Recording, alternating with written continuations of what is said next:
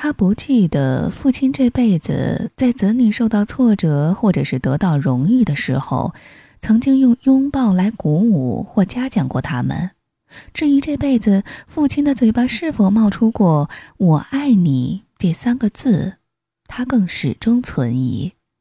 在母亲年纪比较大的时候，他曾经有一次以玩笑的方式试探着问他：“妈。”爸爸这辈子有没有跟你说过“我爱你”？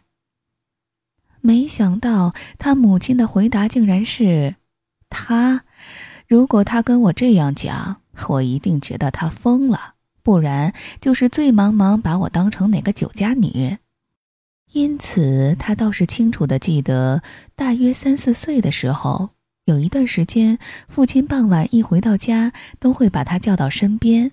打开铝制的便当盒，用筷子戳起里头的两颗鱼丸递给他，然后静静地看着他吃完。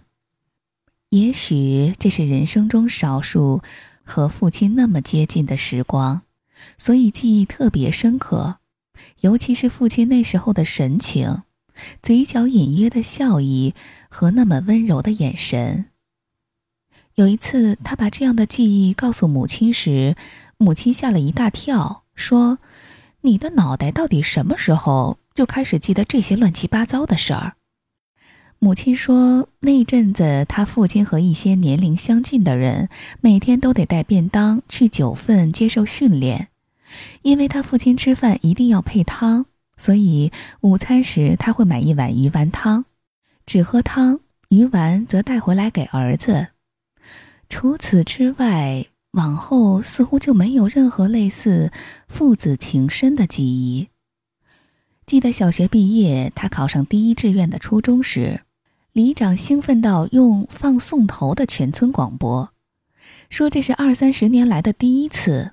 说他个子虽然小，但是胡椒要是会辣的话，再小的都辣。等等。那几天，村子里所有人只要看到他，都是笑脸和赞美。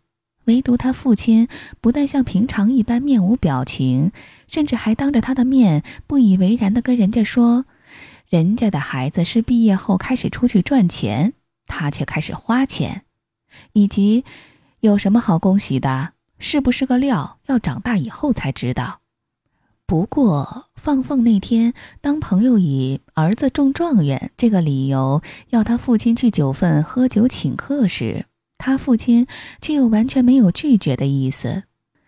他不知道父亲那天晚上到底喝到几点才回来，只记得隔天醒来的时候，父亲还在睡，鼾声如雷，一身酒味儿。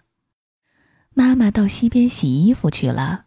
饭桌上除了早餐的饭菜和碗筷之外，还有一个小小的长方形的纸盒。里头是一支崭新的俾斯麦牌的钢笔。他和念五年级的弟弟以及过暑假要升三年级的妹妹兴奋地看着，但没有人敢去叫醒父亲，问这支钢笔到底是要给谁。尽管他们心里其实都清楚，是他妹妹先开口。他小声地说：“会不会是要给我的？我三年级了。”要开始用钢笔了。他父亲的鼾声忽然停了。不久之后，他们听见父亲的声音从通铺那边传来，有点含糊地说：“你省省吧。”弟弟的成绩老是不太好，所以他颇有自知之明的以哀兵的口气说：“这一定不会是给我的啦，我知道。”父亲也毫不犹豫地在里头回应说：“知道就好，是给他的，果然没错。”但当他隐忍着兴奋，在弟妹羡慕的注视下，小心地打开纸盒时，没想到父亲在里头又冷冷地出声说：“那个可不便宜，要是用坏了，你给我试试看。”他那天的日记。就是用那支新的钢笔写的，他写着：“爸爸今天买了一支俾斯麦的钢笔给我，奖励我考上初中。这支钢笔很贵，爸爸可能要做好几天的工。他的心意和这支笔，我都要永远珍惜。他和父亲从没沟通，但心意却又好像彼此都懂。妻子提醒我，修修缝纫机的踏板。明天我要去邻居家再借点钱。孩子哭了一整天呐，闹着要吃饼干。蓝色的迪卡上衣，通往心里钻。蹲在池塘边上，狠狠。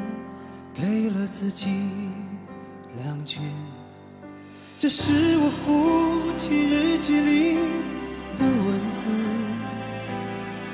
这是他的青春留下留下来的散文诗。多年以后，我看着泪流不止，我的父亲已经老得像一个影子。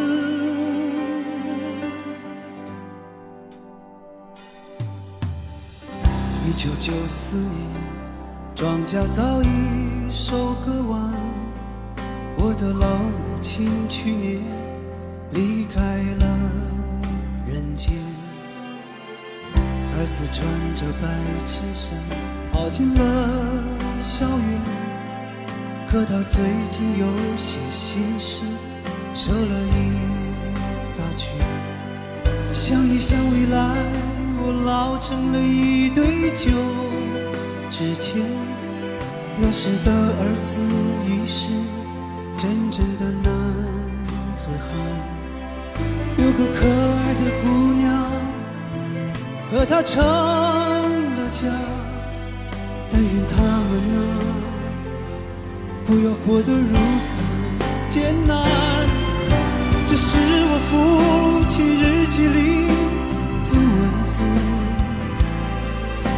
是他的生命留下留下来的散文诗。多年以后，我看着泪流不止。可我的父亲已经老得像一个影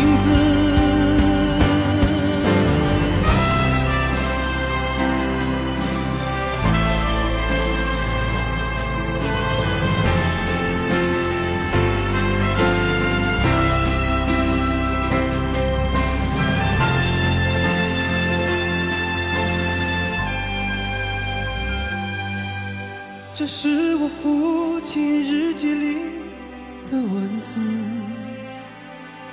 这是他的生命留下留下来的散文诗。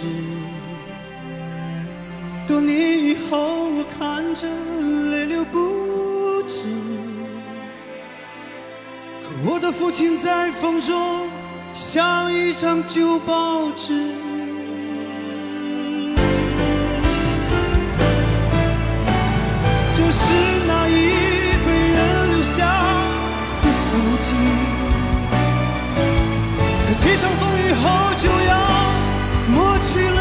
You.